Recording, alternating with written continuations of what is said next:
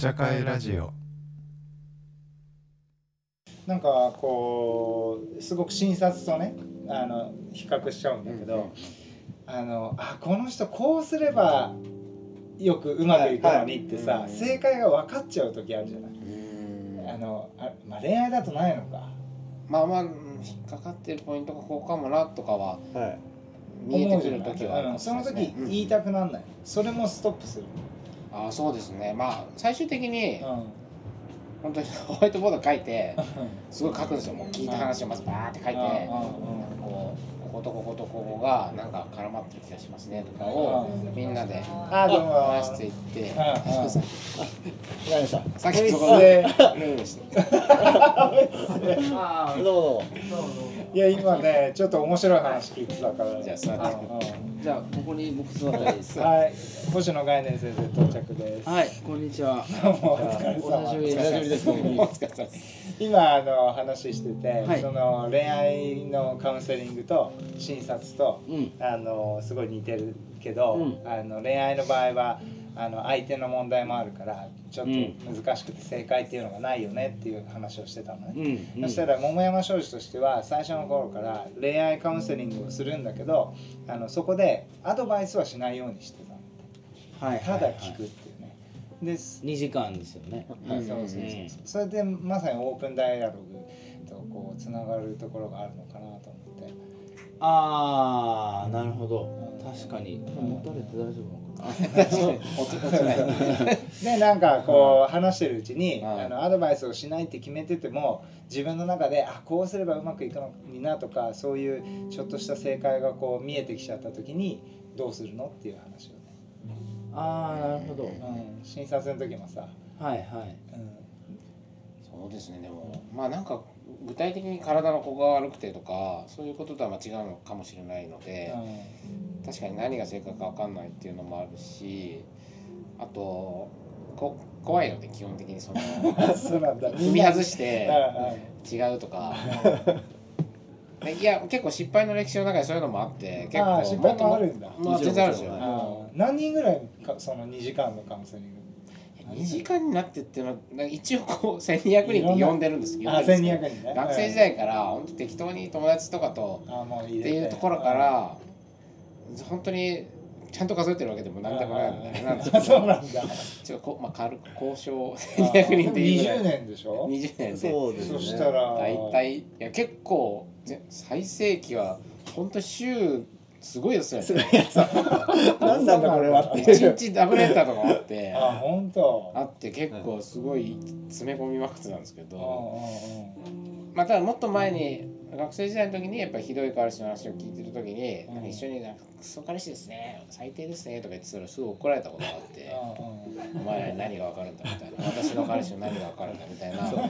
結構ちょっとトラウマで。すごく多いのが最初あのこれ自分がのかかあのパートナーとの間でいろいろ悩んでる時に、彼の気持ちってどうなんですかね？うん。うんとかあとはこういう時男の人ってあの、うん。どうあのどう思うんですか？とうん。か、あの別れた彼のじゃあどういうなんであの彼がそういうことを言ったのか知りたい？っていうようなことを、まあ、まずそこを聞かれるんですけど、うん。でもやっぱり我々は彼ではないので 絶対にそれは分からない。ななのであのその時のそういうふうに言われた状況をもう一度再現してもらったりとか、うん。うん。あのっていうことであこういうことがあったんですねとかじゃあこういう時もしかしたらこういうことを思うかもししれないけれどもどういうこと言ってましたかとかっていううんあのあそういえばこんなこと言ってたとか、うんあなるほどなるほどとかって言ってそれであなんとなくこういうことだったんでしょう。むむしろ彼の気持ちはわからないけれども、うん。なんか2人の関係性の中でこういうことがどうもこじれちゃったんじゃないですかね、うん。ぐらいの感じで、うん。あの話がこうあ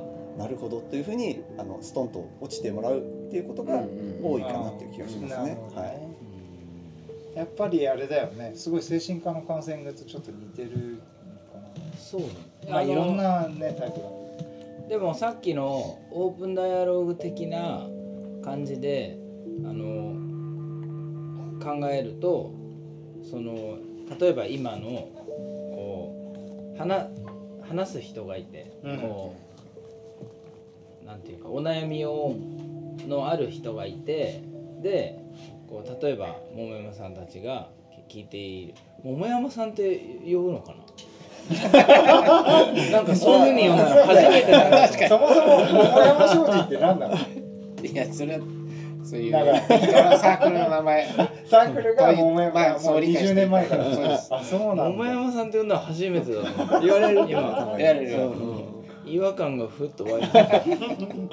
いやあので、えーとまあ、話を聞いてるじゃないですか、で、えー、とその話を聞くプロセスの中でえっ、とよりダイアロジカルにやるもしやるとしたらそのプロセスにリフレクティングっていうプロセスを入れるっていう手があって、それは話を聞いててで話を聞いた感想をこう例えばこの人が人じゃないんだけどあの話をしていたとして、今の話だとその彼の気持ちはどうだったんですかねみたいなことでこうだったと思いますよみたいなのをはいこうこの人に向けて話してるじゃないですか。はいなんですけどあのリフレクティングっていうもののやり方を簡易的に話すとこの人の話を、えー、とこの人を混ぜないで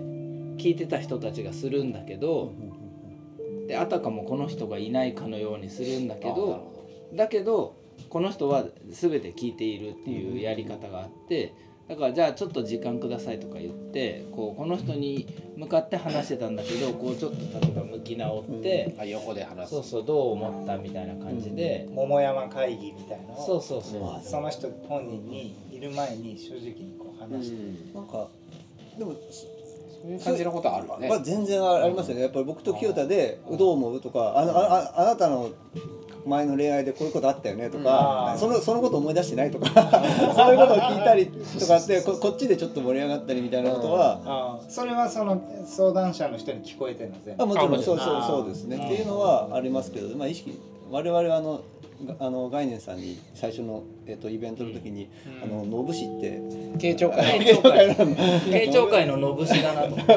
思って。あの慶長とか、まあ、仕事仕事として、うん。まあ、伊達君もそうだけうんど、どういう関係なの ええ最近よ。あの委員長副委員長。だからまあ後でそれまあまたするわけじゃない。そのいいわゆる、うなんていうか聞く人としてうんん。となんなんていうかまあ肩書きもありながらやるうんうんうんわけだけど、そのまあもう言うけん桃山さんたちは。もう今日生まれた呼び名桃山さんたちはそのなんていうか野良でうん。き聞き屋をやってやってるなるほどね。ああなと思ってなるほどね。だから慶長会ののぶしだなと なるほどね。思ってそのぶしがどういう存在かもよくわからないのが まあ、何のあれも受けてない。何の訓練も受けてないから。あの。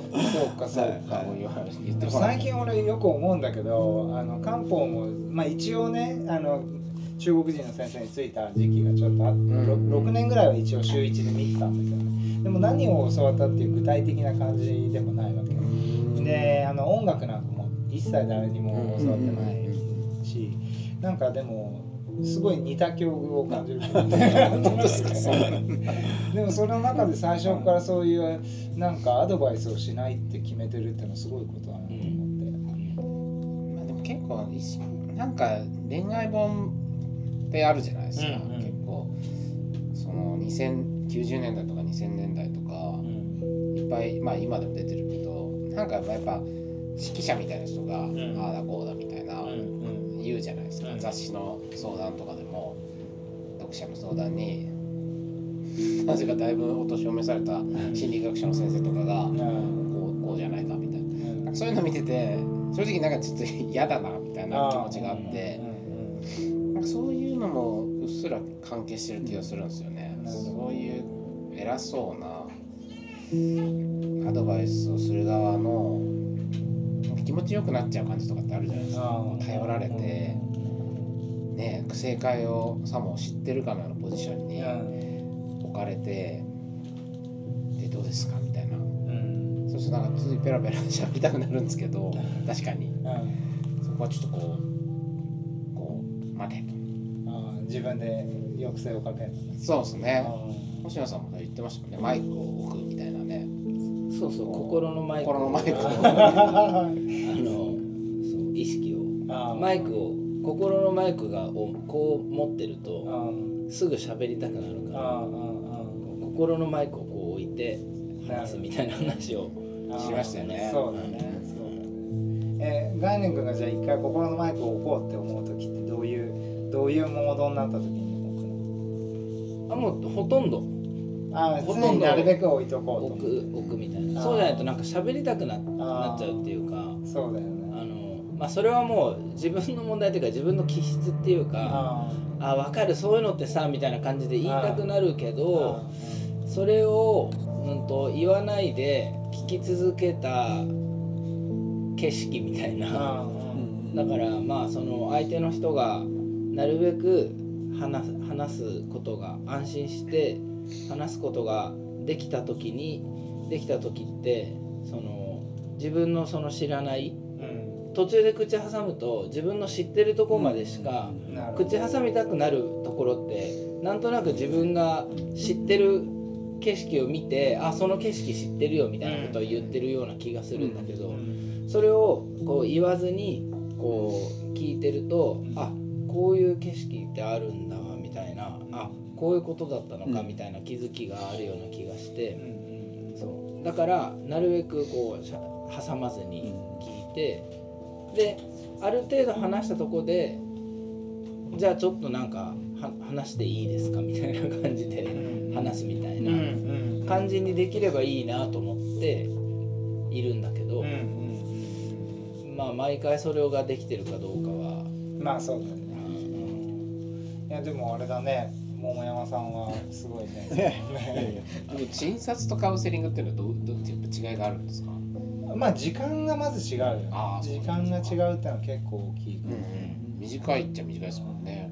でもカウンセリングはやっぱあの話しすぎると大体自分が話しすぎちゃうと大体ダメで、うん、やあっぱりあの聞いてね結局あの自分が喋った言葉も残る言葉って多分その人のモードですごい違うからねだからあのなんか言うよりもその人が話して自分で気づく世界の方がやっぱ大きい気がする、概念さんが前にあの共感っていう話もされてたじゃないですか、うん。そのそれ聞いてそのそそこまでするんだっていうかそのそこまで要はあ相手相手のしんどさを感じるぐらいのところまで話を聞きながら、あのそこであの共感っていうのは結構しんどいものなんだっていう、うん。まあ大変なものなんだっていうふうなことを概念さん前におっしゃってうん。いて、だからその聞いてる中で言いたいっていうのと同時になんかそう相手の辛さみたいなものも感じてしまうっていうのもあるんですよね。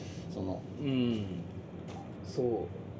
多分その時話したの共感はすごい難しいことだってお思ってて、あのあれこんな話でいいですか？う んいい聞きたい聞きたい。あのあのなんかあの 恋愛の話くだらない話しようとか言ってだいぶあ真面目な話になっちゃう確かにいやいや共感傾聴と共感みたいな感じで、うん。で、えっと、まずは共感を示すみたいな、うんうんうん。その「How to」みたいなのが結構あるような気がするしだけどまあそれはなんか僕があの思う共感とまたちょっと違うっていうか、な何かを話した時話してくれた時に「あなるほどよくわかります」とか「あの辛かったんですね」みたいなことを声掛けをすることがあの共感を示すみたいな感じに言われてるような気がするんだけど、まあ、それってまあ共感っていうか、まあ、個人的にはなんか理解うんうん理解をした時に、うん。あ理解できましたとか、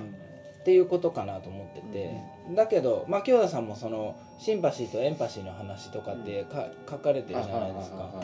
そうだからやっぱりそのあのその人の辛い感じとかを、まあ、かい感じられることってなかなかないんだけど感じられたらそれは共感かなと思っててでもすごい難しくてなかなかできないんだけどそれをまあ目指したいなみたいな。でも目指して感じた時はすごい辛いんだけど。そう。でもなんかそれを目指したいなみたいな話をはいしそうそうですね。したんですよね。そうそうそうその共感っていうのはその患者さんの辛さを共感する。そう。うん。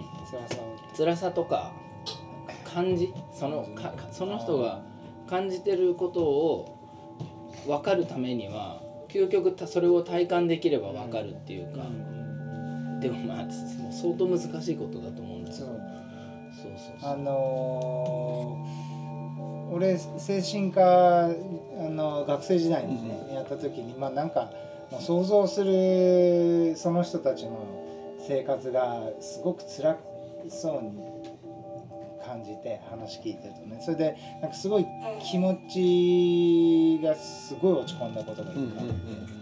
もうそれって共感じゃないとあ、まあ、医医療従事者とかカウンセラーとしてのあの、えーそれはあんま良くないことだなと思うんだよね、うんでも、そういうことではないでしょその今の共感っていうのは。あでもその感じを感じるっていうことかもしれない。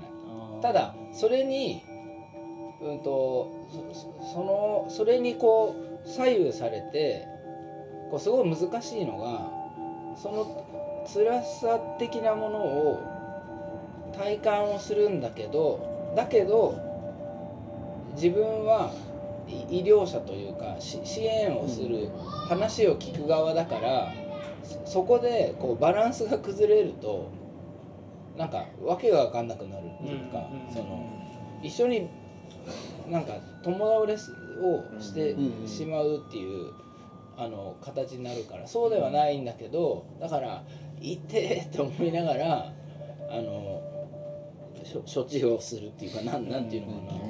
恋愛相談でも結構こう、うん。食らっちゃうことってない？なんか今の話聞いてるとね結構や役割分担がしてるわけじゃないけどあ性質として僕はどっちかというとシンパシー感情が持ってかれるんですよすぐ。わうんうん。かるわーみたいな感じに なんかこ俺と被るわうなんかみたいな。勝手に一体化しそうになっちゃうっていうか、あそういうタイプ。で多分森田はあうんもう少しなんだろう。ちょっと俺とは離れあの少し俯瞰して見てる感じというか。そうそうですね。なんか解釈したいみたいな理解。がうん。そうですね。だから理理解したいみたいな。ロジカルに理解読解したいって感じなんですよ、うん。この人の。あで他にも例えばワッコさんっていうメンバーあはなんかそのなんか的確にフレーズにしてくれるって感じがして。そうだよね。言葉回し。そうそうですね変な言葉で表現してくれるし佐藤さんってメンバーはい一緒に怒っちゃう。んですよ。まあワッコもそういうとこあるよね。あワッコもそうだね。あねなんか浄化される感じがあるらしいんですよ。あ相談者さんからすると。うん。その二人が。もうめっちゃそう同じ体験したんですか？ぐらい感じで。怒ってて。関係ない。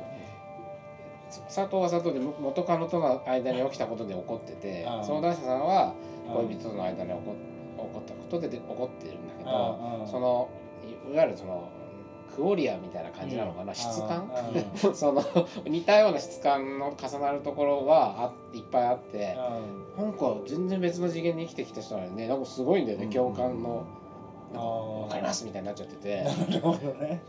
まあそう。そうだから我々はそういうやっぱりその訓練も受けてないしあのーなんていうか技術もないので、うん。まあだから数で数で勝負じゃないですけど っていうようなことなのかなっていう感じはしますね。はい。えそういああうんあ大丈夫大丈なんか今思ったのはその数で話が聞けるっていうのはすごい、すごいことでやっぱり一人で聞いててその今言ったみたくその怒りまくったりしたらまた別な感じになるっていうか、はいはいはい。確かにうそう。んななまああ怒ってくれて嬉しいってなるかもしれないけどだけどんんなんか冷静さもうんうん。あの一方でないとうんうんなんかちょっと場がまたちょっと違う雰囲気になるような気がするんだけど。で複数で話を聞くっていうのはすごく豊かというかぜ贅沢なことが夫うん。だからオープンダイアログも必ず複数にねうん聞くってうん。うんいう決まりは決まりというか枠組みはあるんだけど。逆に言うとあれだよね。恋愛っていうのは2人で話さなきゃいけないっていうのがそうそうそうですね。また特殊な、はいはい、密ね。室なのでやっぱり恋愛はそうあのそこがすごく難しいところだなっていうふうに思いますね、うん。はい、何でもありになっちゃうところもあるし、あうん。